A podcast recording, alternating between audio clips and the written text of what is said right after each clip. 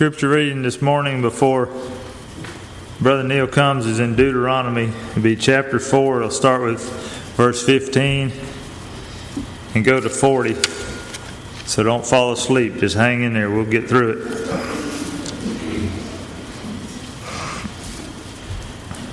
You saw no form of any kind the day the Lord spoke to you at Horeb out of the fire. Therefore, watch yourselves very carefully so that you do not become corrupt and make for yourselves an idol, an image of any shape, whether formed like a man or a woman, or like any animal on earth, or any bird that flies in the air, or like any creature that moves along the ground, or any fish in the waters below. And when you look up to the sky and see the sun, the moon, and the stars, all the heavenly array, do not be enticed into bowing down to them and worshiping things the Lord your God has apportioned to all the nations under heaven. But as for you, the Lord took you and brought you out of the iron smelting furnace, out of Egypt, to be the people of his inheritance as you now are. The Lord was angry with me because of you, and he solemnly swore that I would not cross the Jordan and enter the good land the Lord your God is giving you as your inheritance. I will die in this land.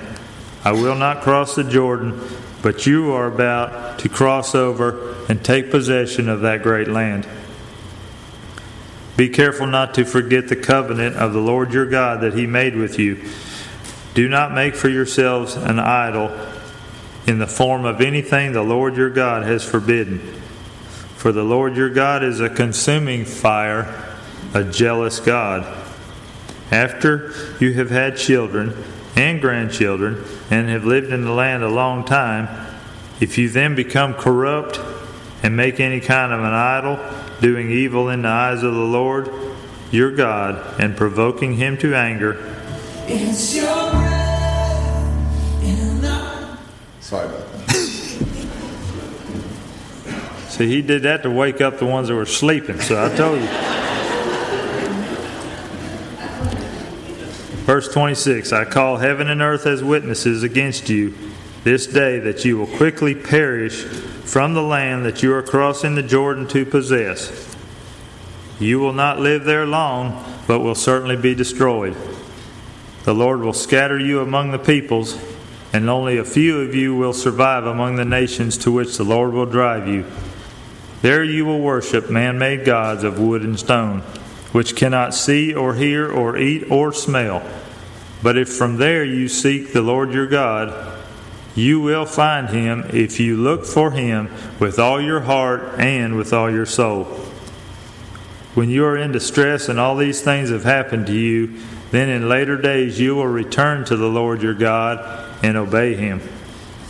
For the Lord your God is a merciful God he will not abandon or destroy you or forget the covenant with your forefathers, which he confirmed to them by oath. Ask now about the former days, long before your time, from the day God created man on the earth. Ask from one end of the heavens to the other. Has anything so great as this ever happened? Or has anything like it ever been heard of? Has any other people heard the voice of God speaking out of fire as, as you have and lived? Has any God ever tried to take for himself one nation out of another nation by testings, by miraculous signs and wonders, by war, by a mighty hand and an outstretched arm, or by great and awesome deeds, like all the things the Lord your God did for you in Egypt before your very eyes? You were shown these things so that you might know that the Lord is God. Besides him, there is no other. From heaven, he made you hear his voice to discipline you. On earth, he showed you his great fire, and you heard his words from out of the fire. Because he loved your forefathers and chose their descendants after them, he brought you out of Egypt by his presence and his great strength to drive out before you nations greater and stronger than you, and to bring you into their land, to give it to you for your inheritance as it is today. Acknowledge and take to heart this day that the Lord is God in heaven above and on the earth below. There is no other. Keep his decrees and commands which I am giving you today, so that it may go well with you and your children after you, and that you may live long in the land the Lord your God gives you for all time.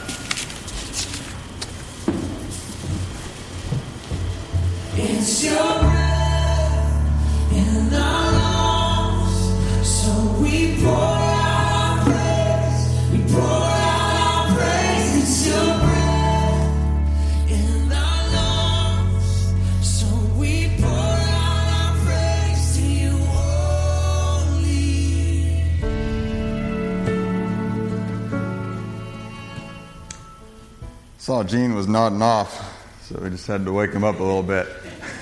I picked on Gene all day yesterday, so I figured I might as well continue today. Sorry about that, Gene. It'll be someone else's week next week.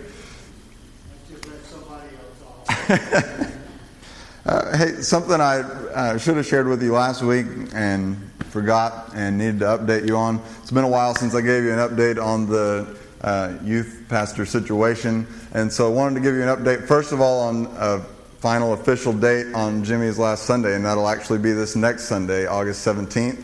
Uh, will be, he was going to be gonna, going out of town after that anyway, so we just put it on this uh, 17th. It'll be next Sunday, and then he's going to be with the students again on Wednesday the 20th, and uh, that'll be his last Wednesday. So I wanted to give you an update on that, and uh, we'll be you know, honoring him next week, letting him know how much we appreciate him. So make sure you're here and you can give him a hug and whatnot. Um, and then, uh, as far as the search is going, we are still uh, searching for someone to uh, be the next youth pastor. And so that is something we do intend to follow through on and find somebody and hire them and bring them in here. And uh, we want to let you know that so that, uh, so that our students can have confidence that we're searching on that and our parents, and also so that those of you who have been faithfully giving to the Youth Director Fund uh, can continue to do so because we uh, probably need all the help we can get there, and uh, we can we definitely intend to use that. And so we've we've talked with a couple of people. Nothing has panned out yet, but we've uh, still got some more things we can look into and uh, more avenues we can do some searching in. So we're looking forward to finding just the right person at just the right time that God has for us. Uh, so wanted to give you an update on that. Um, as you know, if you've been around here very much, but you may not if you're new around here, I am a, a worship pastor turned senior pastor. And so it seemed, even just a few months into my time here, that it was time to do a series on worship. And so that's where we find ourselves starting as of last week, uh, doing this sermon series on worship. And, uh, you know, some guys, they, I've heard, I've talked to associate pastors who uh, leave, you know, youth ministry or worship ministry or whatever it may be because they just kind of burned out on it, got tired of it. You know, at, at, some point when you get older and older, youth ministry, you know, can just take its toll and uh, you just don't feel like you got the energy to keep up with them anymore, maybe. And uh, so guys just they kind of lose the passion for it, and they maybe go into a different kind of ministry or they go into a different career. For me, you know, I never really felt like I lost my passion for worship ministry. It's just God gave me other passions, and so uh, it kind of took me in a new direction. But it was kind of a heart wrenching thing, as I've shared before with you, that uh, you know, there's still I still loved worship ministry, and that's why I easily get sucked into helping lead songs because I'm a sucker for that. I just I like it. But um, anyway, as, speaking of my last job as a worship pastor, uh, some of my uh, good friends from Springfield are visiting with us today, and they drove down yesterday to, so they could meet you guys and, and see the church and see what in the world we're doing down here and uh, what this town looks like that we moved. So uh, Jerry and Janie Raby and Jeff and Gayla Latham made a long trip yesterday and making a long trip back today, but uh, they said it was worth it so so far. But that was before the sermon, so we'll see. Uh, uh, that song that I sang during the offering, I don't usually play piano. I don't usually play piano, but I definitely don't usually play it on that one. And our piano player up in Springfield would always play it. But before I left Springfield, Jerry came to me and said, Now, Neil, make sure you sing that song before you go. and uh, so I figured since he made the trip all the way down here, I ought to sing it again. So uh, hope it blessed y'all too. But hey, just uh, let's talk a little bit more about worship. I mentioned to you last week, you know, that probably going to see some changes in, the, in, our worship service, and you've probably already noticed that somewhat even this morning. Um, just some of the different songs and different things that we're learning. Uh, we promise not to overwhelm you all at once, and we'll kind of work things in slowly and gradually and that kind of thing. And we're still going to keep our favorite things. Um, you know about you know, we're not going to like drop hymns or anything like that. You don't have to worry about that. Um, but we're just going to start making some changes. They're going to be done um, gradually, like I said, and responsibly. And and uh, so, but we really, I mean, today even was just great worshiping with y'all. I saw so many of you um, singing out really loud and and uh, engaged in song, and that's what that's what we're after is just a church that's excited about worship and about worship ministry, so that when people come through these doors and they sit in here for the first time they think, wow, these people are passionate about God. And maybe they'll be interested enough to stick around and see why. So, uh, worship, it's so much more than just this service right here. Worship is so much more than on Sunday mornings. It's so much more than music. It's so much more than singing. Worship has everything to do with God and very little to do with us. Sometimes we make worship about us and we say, hey, I need to get to church this week because I need some worship. or you say something to that effect. You may not use those exact words, but and I and there is a part of us we need that fellowship, we need that time that those worshiping does something for our souls. But here's the deal. The only way that it's going to do something really for your soul is if your motivation is to come and worship God and make it about Him. And when we make it about Him, the funny thing is, then God turns it around and uses it as a blessing in our own lives. And so, worship has everything to do with God. And last week we talked about worship begins with God. We said that worship is essentially giving God the credit that He deserves. Say that with me giving God the credit he deserves. Let's try it again. Giving God the credit he deserves. Absolutely. And if we could dig a little deeper, worship is it's our response to God for who he is and for what he's done in our life. And that's really what we focused on last week. We said, uh, look, even if God had done nothing for us, he would be worthy of our worship just because of who he is. And who is he? Well, he's the Almighty God. He's the creator of everything, including you and me.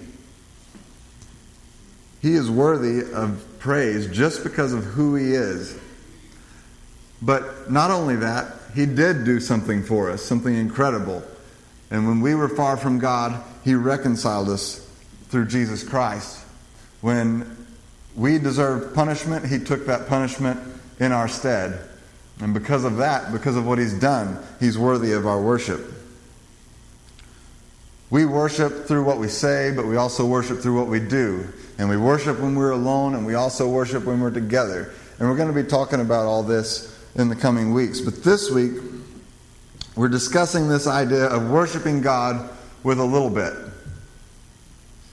Wait. Worshiping God with something. Worshiping God with our Sunday mornings. If it's a nice day, and if there's no football on, right? No, worshiping God with everything. This could get interesting. The verse we looked at last week, if I can get to it, the verse we looked at last week said,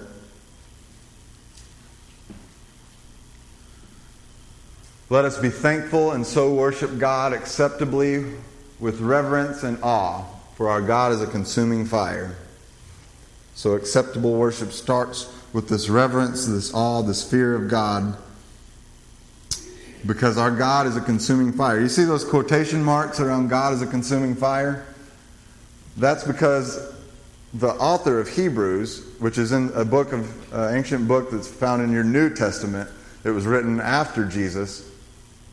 He's quoting Moses way, way back before, at the very beginning of um, really the story of the Jewish people. And he's quoting Deuteronomy 4, from which we read a very long section of scripture that Gene almost fell asleep during. Sorry, Gene. And so uh, maybe you caught that in there. It was around. It was kind of in the middle of the passage, and Moses is speaking, and he says, "Our God is a consuming fire." Now, Moses in, in Deuteronomy, if you've ever read through Deuteronomy, it's basically one huge farewell speech. And I think it's kind of natural for leaders after they've been leading an organization or a group of people for a long time to want to kind of say something on the way out. And uh, even even in my time in Springfield, when I got ready to leave, I felt compelled to like write letters to certain people and to you know say write an email to the church or a letter to the church and things like that, just to have one last say before I go, kind of thing, you know. And I think Moses really had a lot to say. I mean, he was a leader of these people for a long time and certainly went through some stuff if you read through it all. And the guy clearly had a lot to say because it filled up Deuteronomy. So basically, this is Deuteronomy is almost entirely just speeches that Moses gave as he was kind of on his way out and he was reminding the people of stuff. And in this chapter 4 that we were reading from, I hope you caught, if you were here last week, you know, we read from Exodus a story about when the people came to Mount Sinai and God came down in glory and splendor and in fire on top of Mount Sinai and basically blew their minds. they said to Moses after that, Moses, how about we don't do that anymore? You just go talk to God for us, and then you can come back and tell us what He said, because this whole talking to us thing in person is too scary. Uh, he's a little too awesome for us, so why don't you do that for us? We talked about that last week, and in this chapter, Moses is reminding them of that moment when God came down in fire, and he talked about fire several times in Deuteronomy 4, and he talked about how God is a consuming fire, and he said, he said, Did you notice when God came down, he didn't have a form? You know, fire doesn't really have a form, it just flickers, it's light, it's energy. He said, It didn't have a form. And he said, Remember that because you're going to be tempted in these other lands that you're going to to worship idols because that was what people did then. They, they uh, carved out an image of something that they were going to worship and they worshiped it. And he's saying, hey, remember when we saw God come down on the mountain? Did he have an image like that? No. He's not a created thing, he's the creator. So remember that when you get in there to these foreign lands and worship God only, not these idols and things. But there is something else that Moses said as well. Something else he said. He said, not only that God is a consuming fire, but he is a blank God.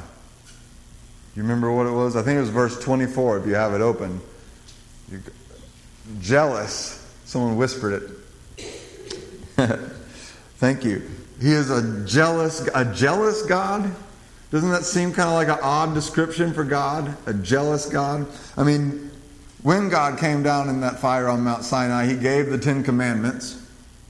And one of those Ten Commandments essentially is don't be jealous. Don't covet, don't covet your neighbor's stuff, right? Don't be jealous. And here Moses says, Our God is a jealous God. And when we look at the rest of the Ten Commandments, we see kind of that conflict because God says at the beginning, I'm your God. Worship me only. Don't worship anybody else. Don't make any other idols. It's me. So he's a jealous God. Moses hit the nail on the head. But how is that okay? In fact, I've heard that uh, just a quote from Oprah that this was kind of the thing that threw her off about Christianity and why she doesn't, you know, why she kind of turned her back on Christianity to start with was that God was a jealous God and she couldn't reconcile that. That's just whatever. Everyone's got their reasons, I guess. But that was one of hers. And it is one of those things that when you think about it at first glance, you think, well, how does that work? He doesn't want us to be jealous. That's sinful. But for him, it's okay. I think it's kind of like anger a little bit. There's a wrong kind of anger and a right kind of anger. We all know that. Um, a lot of times it's called righteous anger. You maybe have heard that term before. But there's some things that you're supposed to get angry about, right? There's some things that if you weren't angry about it, there'd be probably something wrong with you. Because there's just some things that happen in this world that shouldn't happen that way, and there's a right kind of anger. Similarly, there's a right kind of jealousy. There's a right kind of jealousy. See, here's the deal. When God said, don't covet your neighbor's stuff, He's saying, don't be jealous of something that's not yours. And the thing about what God is jealous of, it's all His. So it's a right kind of jealousy. Think about it this way Have you ever been cheated on?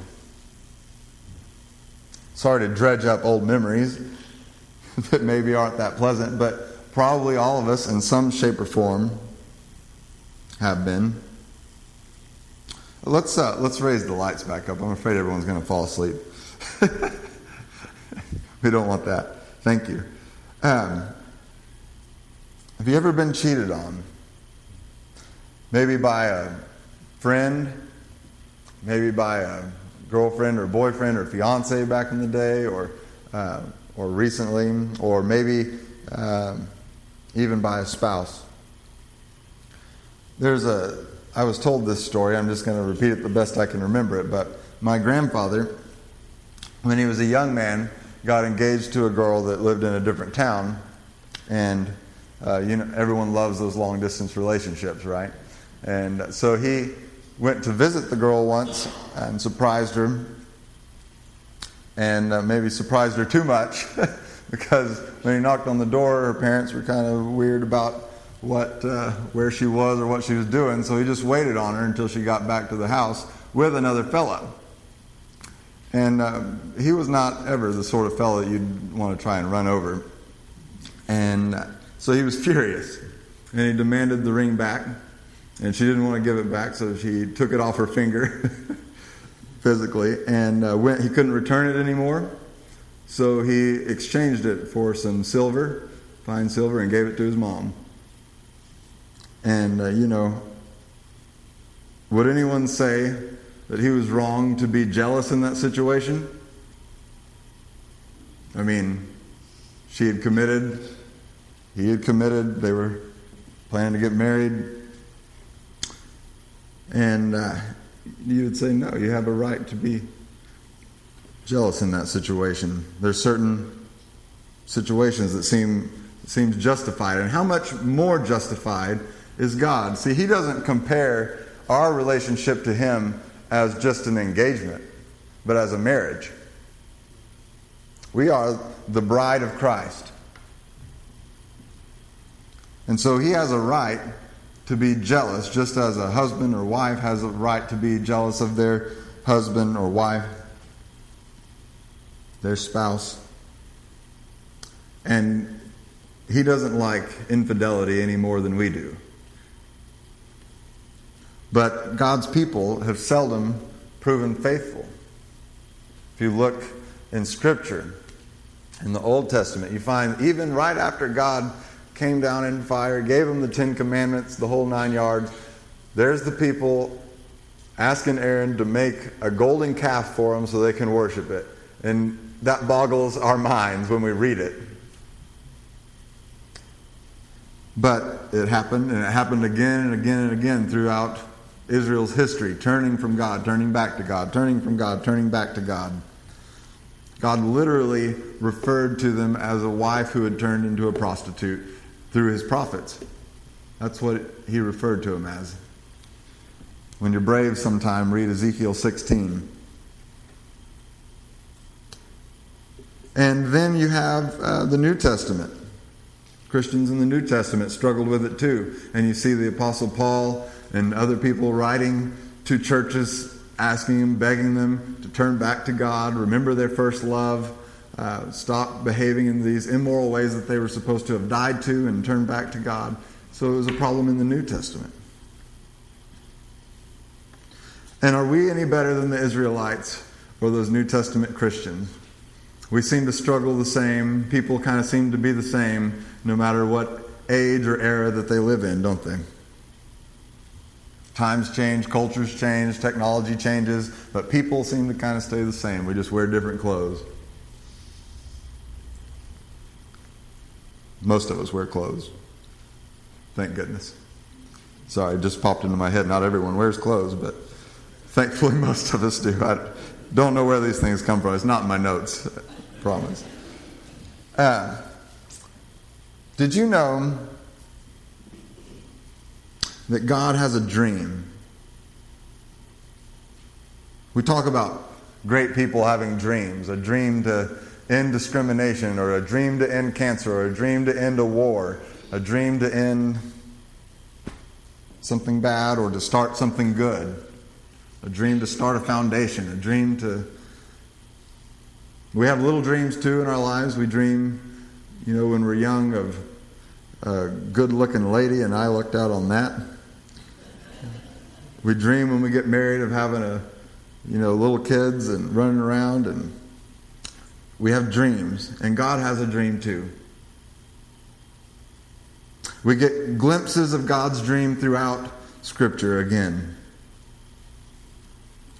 In the, in the uh, Ten Commandments, we get a glimpse of God's dream when He's telling the people to worship Him only.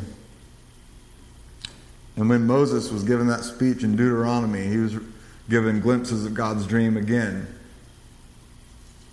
In the New Testament, we read about the dream too, in places like Philippians 2 9 and 11 says, For this reason, God highly exalted him, Jesus, and bestowed on him the name which is above every name, so that at the name of Jesus every knee will bow of those who are in heaven and on earth and under the earth and that every tongue will confess that Jesus Christ is Lord to the glory of God the Father. And even to the very last book of the Bible, Revelation, we see the Apostle John has this vision. And I think part of that vision is just a glimpse of what God dreams of. And in that, we actually read some of it last week. We sang this song, the Revelation song that's based out of it, and it's just all of creation and all of heaven singing their hearts out to God, worshiping God and worshiping Him only and giving Him the credit that He deserves. And that is God's dream. Every time He looks forward to the future, He dreams of a time when all people will worship Him and Him alone. Please, He says, love me Worship me only. I am your God. You are my people. God wants everything.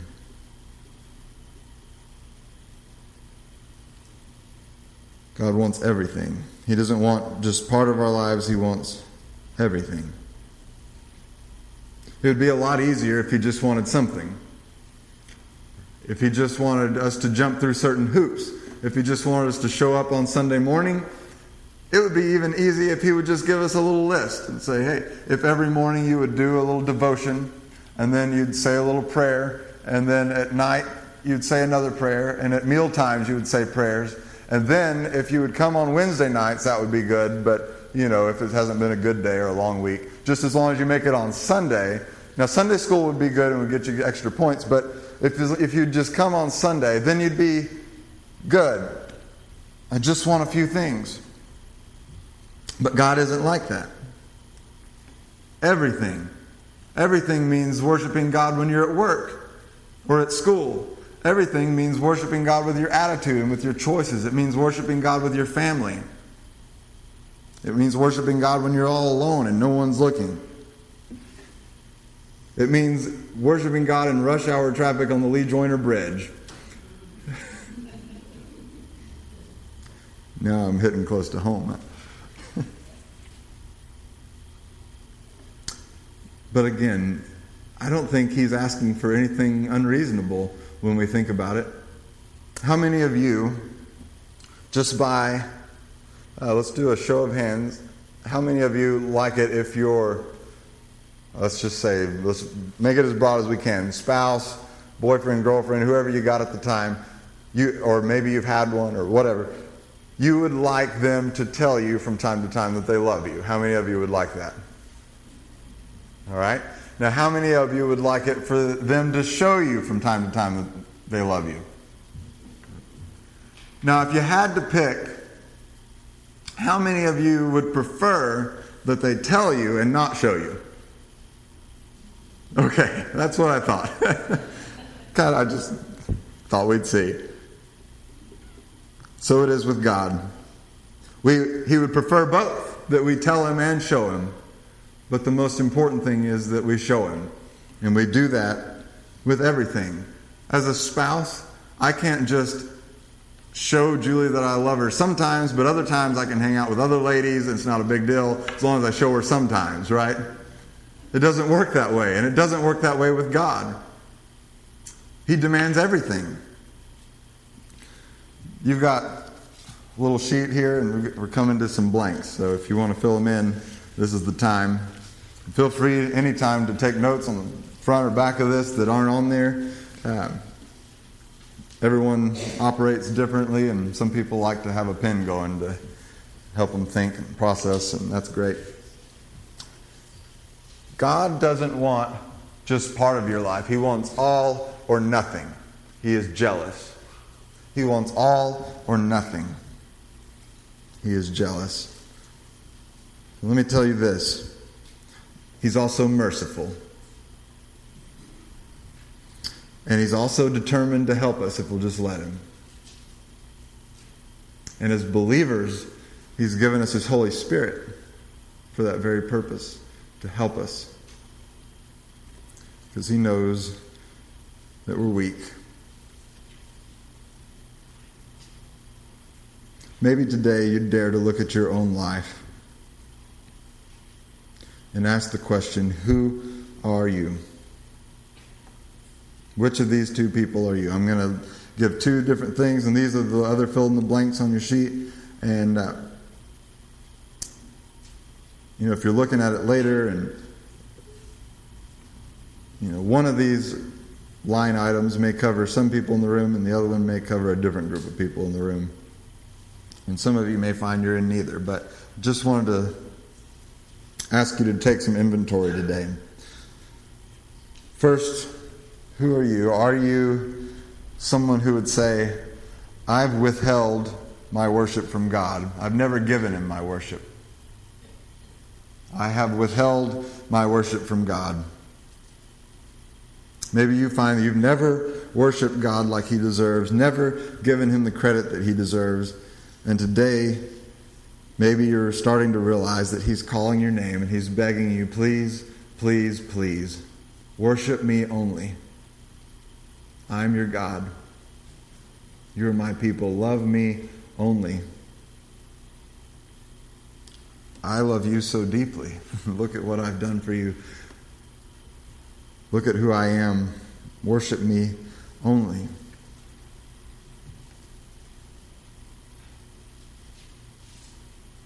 Or maybe you would identify with this. Are you someone who would say, I've been holding something back? I've been giving him some of the credit that he deserves. I've been less than faithful, though. Sometimes maybe you would say, I, I love him with my mouth and I sing the songs, but my life doesn't really match up and I can talk the talk, and so to speak, but I have trouble with the walk sometimes, living it out.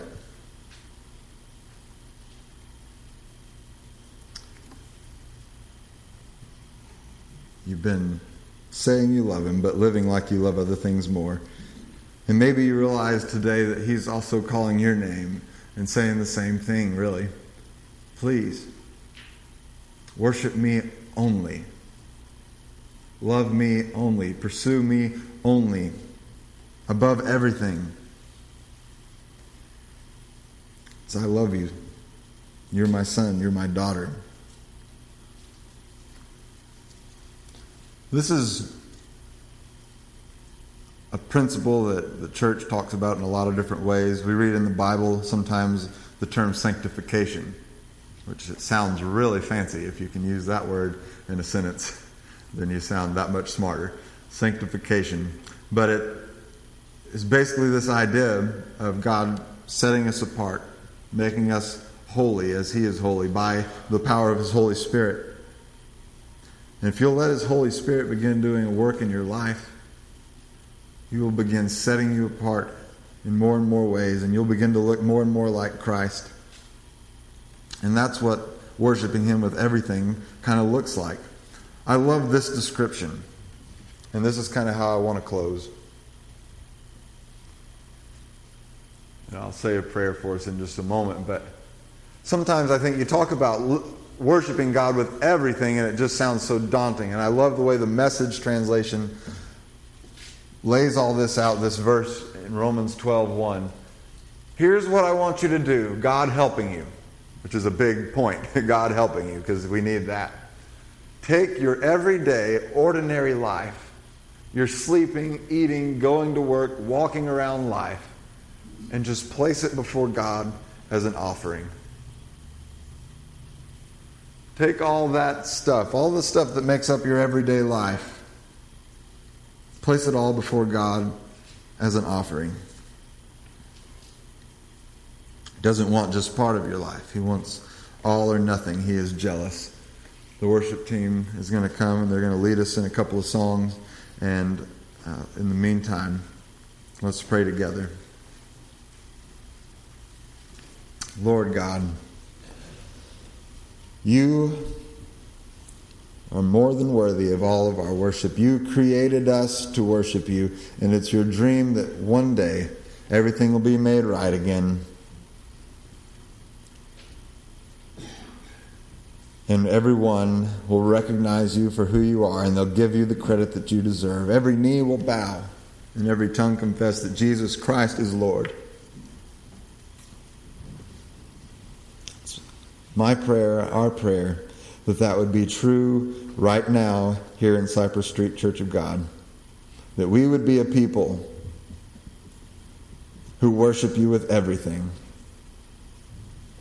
It sounds daunting, God, and so we need your Spirit to help us. I pray for the folks here who maybe have never given you the worship that you deserve. And today they're feeling like, man, maybe it's time I start.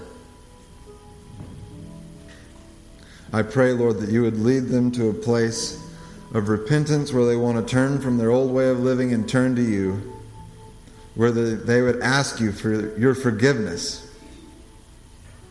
and would find it in you. If they'd put their trust in Jesus Christ, make him the Lord of their life. And Lord, I pray for those of us who look at our lives and we say, yeah, I've been far less than faithful. I was saved maybe a long time ago, but haven't really been living like it. I've been loving other things more than God. And we pray, Lord, those of us in that boat, for your forgiveness. Lord, we want to give you everything. Holy Spirit, help us with that that tomorrow, even today, as we walk through our everyday goings and doings, we would lay it all before you as an offering and say, Take it, God. Take me. Take all of me. I'm yours. Do with me as you wish. Lead me where you want me to go. Help me to live the way you want me to. And we pray all this in the name of the Savior, Jesus Christ. Amen.